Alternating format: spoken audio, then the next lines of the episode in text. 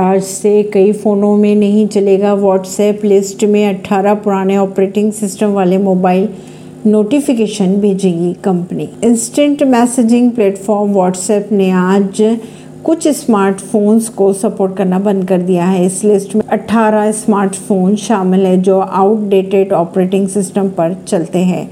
खबरों की अगर माने तो एंड्रॉयड ओ के चार दशमलव एक वर्जन में व्हाट्सएप का सपोर्ट बंद हो जाएगा।